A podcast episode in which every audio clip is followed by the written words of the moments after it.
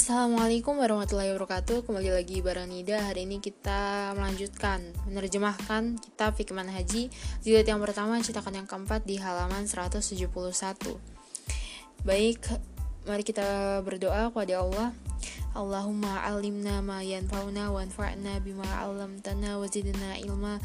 Allahumma arinal haqqo haqqan warzuqna ittiba'ah wa arinal batila batilan warzuqna ijtinabah Allahumma la sahla illa ma tahu sahla anta tajal hazna in syi'ta sahla amin amin ya rabbal alamin.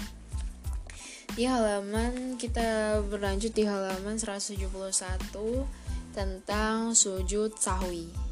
Artian dari sahwi dari secara bahasa adalah lupa dan lalai terhadap sesuatu dan maksud dari sahwi di sini adalah kecacatan atau kekurangan yang terjadi kepada orang yang sholat dalam sholatnya, baik itu secara sengaja ataupun lupa. Sujud sahwi ini dilakukan untuk menampung kekurangan atau kecacatan yang telah terjadi. Ia dilakukan di akhir sholat. Nah, hukum sujud sahwi ini adalah sunnah karena e, terjadinya sebab-sebab yang akan kita bicarakan nanti. Nah, sekiranya dia tidak sujud, sholatnya tidak batal. Sujud sahwi ini tidak wajib karena dia tidak diperintahkan untuk melakukannya disebabkan meninggalkan perkara-perkara yang wajib, sebagaimana yang akan kita lihat nanti. Dalil disyariatkannya adalah hadis yang diriwayatkan oleh Al-Bukhari dari Abu Hurairah radhiyallahu an bahwa dia berkata, Nabi telah sholat zuhur atau asar bersama dengan kami lalu tiba-tiba baginda memberi salam yaitu setelah dua rakaat. Maka Zuliadain bertanya, Wahai Rasulullah, adakah sholat uh, yang telah kurang rokaatnya? Nabi Shallallahu Alaihi Wasallam pun bertanya, adakah benar apa yang dia perkatakan? Kemudian para sahabat menjawab iya. Lalu Rasulullah Shallallahu Alaihi Wasallam menambahkan dua rakaat lagi. Kemudian baginda sujud sebanyak dua kali. Dan dalil-dalil lain akan disebutkan dalam masalah-masalah berikutnya. Nah, sebab-sebab sujud sahwi yang pertama adalah orang yang sholat dan dia meninggalkan sebagian sunnah-sunnah abaat sebagaimana yang telah kita sebutkan sebelum ini seperti bacaan tasyahud awal dan kunut. Al-Bukhari dan Muslim meriwayatkan dari Abdullah bin Buhainah radhiyallahu an bahwa dia berkata, "Kami sholat bersama Rasulullah. Pada rakaat kedua di setengah sholat, Baginda terus berdiri dan tidak duduk. Lalu orang ramai berdiri bersama Baginda. Dalam riwayat lain, Baginda bangun ketika rokaat kedua sholat zuhur. Apabila hampir selesai sholatnya, kami menunggu-nunggu salamnya. Tiba-tiba Baginda bertakbir sebelum memberi salam untuk sujud dengan dua kali sujud. Kemudian baru Baginda memberi salam.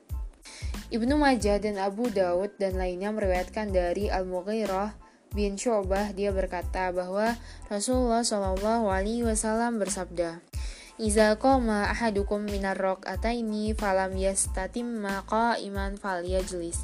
Wa iza istatamma qa'iman falayajlis wa yasjud sajdatai as-sahwi yang artinya apabila seorang di antara kamu bangun dari dua rakaat kedua sedangkan dia masih belum berdiri dengan sempurna maka hendaklah dia duduk kembali untuk baca tasyahud awal dan apabila dia telah berdiri dengan sempurna maka jangan duduk dan hendaklah sujud sahwi dengan dua kali sujud Kemudian yang kedua, terjadi keraguan pada jumlah rokaat yang sudah dilakukan. Nah, ketika ini hendaklah mengambil jumlah yang paling sedikit dan sempurnakanlah rokat yang masih sisa kemudian sujud sahwi. Ini dilakukan sebagai e, tampungan karena kemungkinan dia telah menambah jumlah rokaat sholatnya. Nah dengan itu kalau dia ragu dalam sholat zuhurnya apakah dia sudah sholat tiga rokaat atau empat rokaat sedangkan dia masih dalam sholatnya maka dia hendaklah me hendaklah mengandaikan kalau dia tuh sholat tiga rakaat pilihan yang paling kurang gitu paling sedikit. Dan hendaklah ditambah satu rakaat lagi. Kemudian dia hendaklah sujud sahwi sebagai pengganti karena kemungkinan dia telah sholat lima rakaat. Imam Muslim meriwayatkan dari Abi Sa'id radhiyallahu an bahwa dia berkata, Rasulullah shallallahu alaihi wasallam bersabda, Iza syakka ahadukum fi sholatihi falam yadri kam salasan am arba'an faliyat rohis syak. Wal yabni ala mastaqai mastayqan. Summa yasjud sajidataini qabla an yusallim.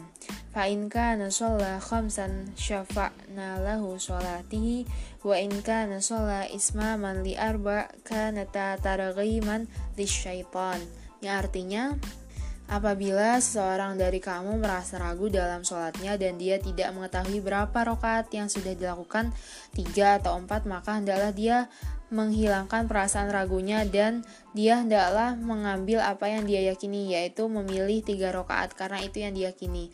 Kemudian sujud dengan dua kali sujud sebelum memberikan salam. Nah, sekiranya dia sholat lima rokaat, maka rokaat tambahan itu menjadi menjadikan sholatnya genap untuknya sebagaimana yang seharusnya. Sekiranya sholatnya cukup 4 rakaat, maka sujudnya itu adalah tekanan dan penghinaan kepada syaitan. Nah, adapun kalau keraguan seperti di atas terjadi setelah selesai sholat, maka sesungguhnya keraguan tersebut tidak memberi kesan apa pun kepada kesempurnaan dan sah sholat yang didirikannya, kecuali jika dia ragu pada rukun niat dan takbiratul ihram maka keadaan itu mewajibkannya melakukan ulang sholat tersebut. Nah, kelupaan makmum yang mengikuti imam seperti lupa membaca tasyahud awal adalah ditanggung oleh imam dan dia tidak perlu sujud sahwi setelah imam memberikan salam. Dalilnya adalah hadis riwayat Ibnu Hibban dan dia telah mensuahikannya. Al imamu domin, imam adalah penjamin. Kemudian yang ketiga, melakukan perbuatan yang dilarang karena lupa di mana perbuatan itu akan membatalkan sholatnya kalau dilakukan dengan sengaja. Contohnya, berbicara dengan beberapa kata atau menambah satu rokaat dalam keadaan lupa, kemudian dia teringat kembali ketika masih dalam sholat, maka dia hendaklah sujud sahwi. Kemudian yang keempat, melakukan perbuatan sholat.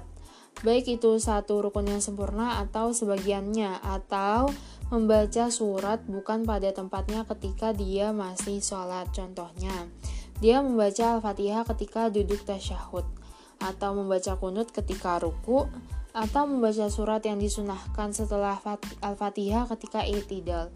Ketika itu dia disunahkan untuk sujud sahwi di akhir sholatnya. Kemudian bagaimana caranya sujud sahwi dan tempatnya di mana? Sujud sahwi adalah dua sujud seperti sujud-sujud yang lain. Orang yang sholat hendaklah berniat sujud sahwi ketika melakukannya. Nah, tempatnya itu adalah di akhir sholat sebelum salam. Nah, sekiranya dia memberi salam sebelum sujud, baik itu sengaja atau terlupa, dan tempoh pemisah antara memberi salam dan selepasnya sudah lama, maka hilanglah tuntutan sujud darinya. Maksudnya dia tidak boleh lagi melakukannya ulang. Nah, kalau tempoh pemisahan itu masih pendek, maka boleh melakukan ulang sujud tersebut dengan sujud dua kali sambil berniat sujud sahwi. Kemudian dia memberi salam untuk kedua kalinya. Nah, selanjutnya adalah tentang sujud tilawah. Disunahkan sujud tilawah bagi orang yang membaca ayat Al-Quran yang disunahkan untuk sujud tilawah baik itu ketika sholat ataupun di luar sholat. Dia juga disunahkan kepada orang yang mendengar di luar sholat. Dalilnya adalah hadis riwayat Bukhari dari Ibnu Umar radhiyallahu an katanya Nabi Shallallahu alaihi wasallam membacakan kepada kami satu surat yang terdapat padanya ayat sajadah. Lalu baginda sujud dan kami turut sujud sehingga seseorang dari kami tidak mendapatkan tempat letak dahinya. Nah, menurut riwayat Abu Dawud, Ibnu Umar menyatakan, Nabi Shallallahu Alaihi Wasallam membacakan kepada kami Al-Quran. Apabila baginda membaca ayat sajadah, baginda terus bertakbir dan sujud. Lalu kami sujud bersama dengan baginda Rasulullah. Imam Muslim meriwayatkan dari Abu Hurairah radhiyallahu an dan Nabi Shallallahu alaihi wasallam bahwa baginda bersabda, إذا قرأ ابن آدم السجدة فسجد اعتزل الشيطان يبكي يقول يا ويله أمر ابن آدم بالسجود فسجد فله, فله الجنة وأمرت بالسجود فعصيت فلي النار yang artinya apabila anak Adam membaca ayat sajadah lalu dia sujud, maka setan akan menjauhkan diri darinya dalam keadaan menangis sambil berkata, "Wahai celaka dan binasalah anak Adam diperintah supaya sujud." Lalu dia sujud, maka baginya surga dan aku juga diperintah supaya sujud lalu aku mengingkarinya, maka bagiku api neraka.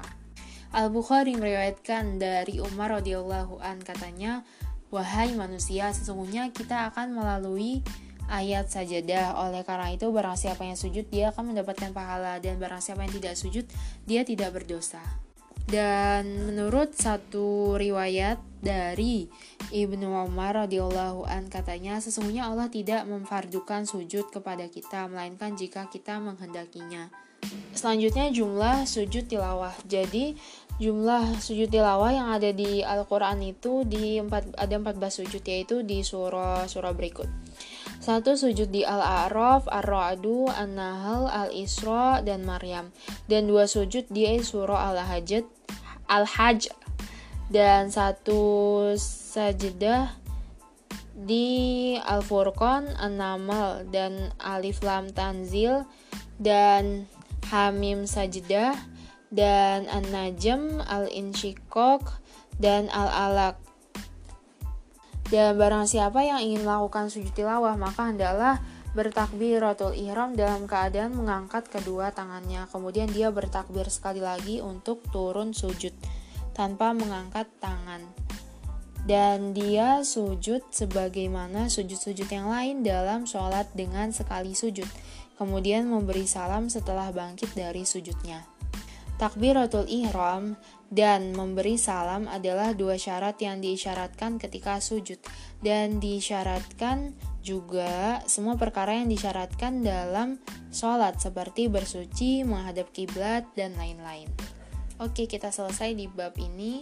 Insya Allah akan membahas setelah ini tentang sholat berjamaah. Semoga bermanfaat. Apabila ada yang ingin ditanyakan, bisa langsung direct message di Instagram at bareng underscore nida. Syukron. Wassalamualaikum warahmatullahi wabarakatuh.